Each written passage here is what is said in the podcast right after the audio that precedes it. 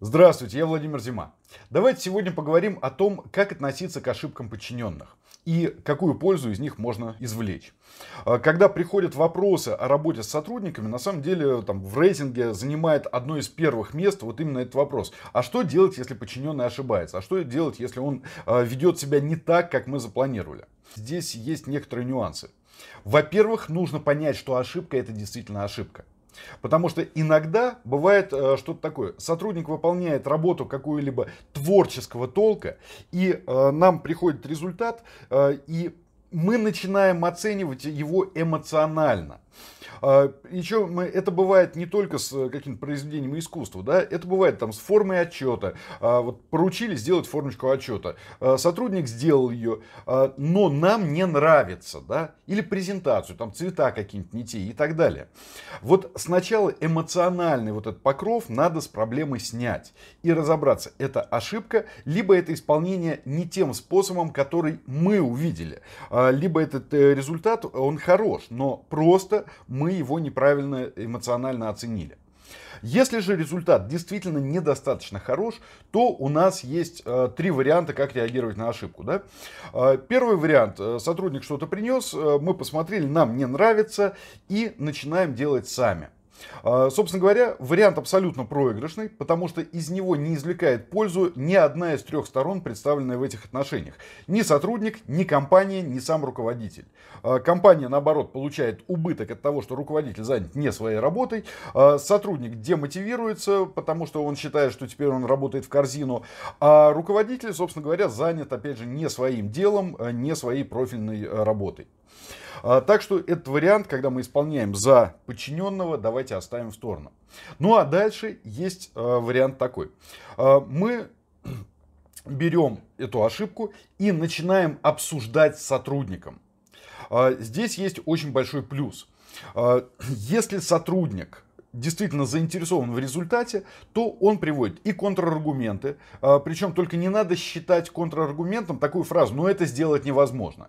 А, это не контраргумент, это отмазка от работы.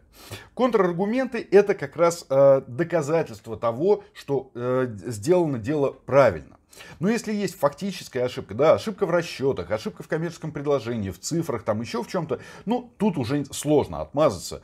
А, хотя иногда бывают такие вещи, когда, а, скажем, коммерческое предложение представлено там э, директору какому-нибудь, он говорит, да что вы здесь натворили, да, здесь вообще не те цифры.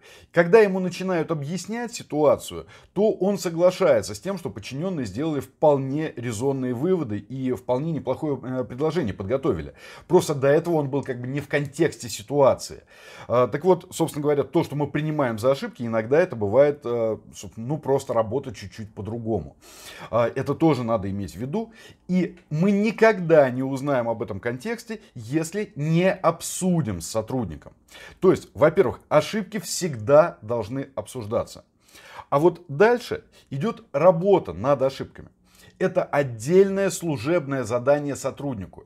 Да, иногда нет времени, бывает такое. И нужно что-то быстро поправить вместе с сотрудником прямо здесь сейчас. Но, как правило, ошибки, они все время одни и те же, потому что люди постоянно находятся в одних и тех же моделях мышления и поведения. И э таким образом ошибки э, там, определенного толка это системные ошибки. Вот э, у меня э, был э, несколько сотрудников, которые писали с ошибками на русском языке. Да? Э, и вариант был какой? Ну, либо все время править за них грамматику, что, ну, собственно говоря, у меня нет на это времени. А, либо научить их писать. То есть буквально отправить э, на школьный курс э, русского языка. А, с некоторыми прошло. То есть э, я им поручил э, читать определенные книги, я им э, поручил делать диктанты. Сейчас интернет позволяет все. Фактически можно диктант поставить просто звук, аудиозапись, писать, потом свериться с текстом. Все это легко. Ну, вот. Так вот, некоторые захотели и действительно поправили свою неграмотность, а некоторые нет. Ну, про них отдельный разговор, потому что мы с ними уже не работаем. Так вот, собственно говоря, а, дальше действия руководителя каковы? Если сотрудник ошибку действительно исправляет, старается исправить, то есть опять же варианты. Первое. Он исправил ошибку, он достаточно способен, все хорошо. Тогда мы просто поощряем его. Никогда не забывайте, а, сотрудник, исправивший ошибку, провел работу. А, поэтому нужно поощрить. И поощрением является не какая-то премия, не парковочное место, там не какая-то фишка.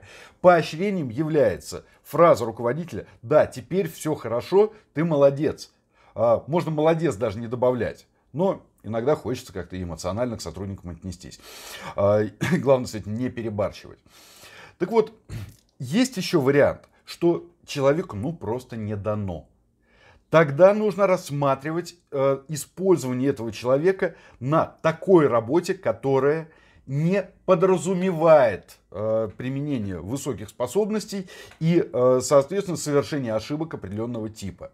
Э, если же в компании нет такой работы, ну, тут понятно, что вывод очевиден. Хотя обычно, на самом деле, такой паденной. Э, работы в э, крупных компаниях ее хватает. А главное э, различать, где эмоция, где фактура, да, ну и просто смотреть за способностями человека. Потому что если вы поручаете ему, опять же, какую-то творческую работу, он с ней не справляется раз, второй, третий, четвертый, ну, кроме убытков, вы от этого ничего не получите. Так вот, дальше есть еще вариант, когда человек не работает над своими ошибками. Когда он сотый раз приносит одно и то же, и никак не исправлять. То есть, на самом деле, что происходит, если убрать, опять же, эмоции? Человек не выполнил служебное задание по коррекции своей работы. Ну а что делать? С людьми, которые не выполняют служебные задания, я надеюсь, вы хорошо знаете. А, для того, чтобы корректировать ошибки, я очень рекомендую использовать такой инструмент, как обратная связь. А, если у вас нет книги инструмента руководителя, скачайте ее с любой, хоть официальной, хоть пиратской библиотеки. А, ну, мне как-то хочется просто, чтобы больше руководителей было образованных, э, больше читали. И эта книга это просто учебник. Так что, да, тем, кто обвиняет меня в саморекламе, ребят, выгоды я с этого не получаю. Я просто распространяю знания. Ну, просто задолбали, извините уж э, там, до, дофига вот этих плевков, а иногда даже эмоциональный барьер пробивается. А, вот, кстати говоря, эти люди не являются моими сотрудниками, и исправить их а, поведение я никак не могу. А это значит что? А это значит, да, я эмоционально могу реагировать, но каких-то действий, направленных на исправление их поведения, проводить не буду. Тоже нужно понимать зону своей ответственности. Например, в соседнем подразделении все время лажает какой-то сотрудник. Вы должны работать не с этим сотрудником, вы должны работать с его руководителем. И если сотрудник продолжает лажать, это уже ошибка руководителя. Делите задачи на оперативные и управленческие. Исправление поведения системы, будь то сотрудник или компания, это задача управленческая. Так что работать вам нужно с этим руководителем. Если этот э, руководитель на одном ранге с вами, ну, тогда я вам сочувствую. А, но все равно можно попытаться получить на него влияние, опять же, с помощью грамотных инструментов управления. Вот инструмент обратной связи изучайте а, ну, как можно тщательнее. Он очень-очень полезен. Вот, ну, собственно говоря, все. А, резюмируем, да. Во-первых, разобраться, ошибка или наше отношение. Во-вторых, разобраться в том, в чем конкретно ошибка, и поставить сотруднику задачу по ее исправлению. А третье. Проверить результаты выполнения задачи по исполнению а, задания по исправлению ошибок. И четвертое. Расстаться с теми, кто свои ошибки не исправляет. Всего вам хорошего.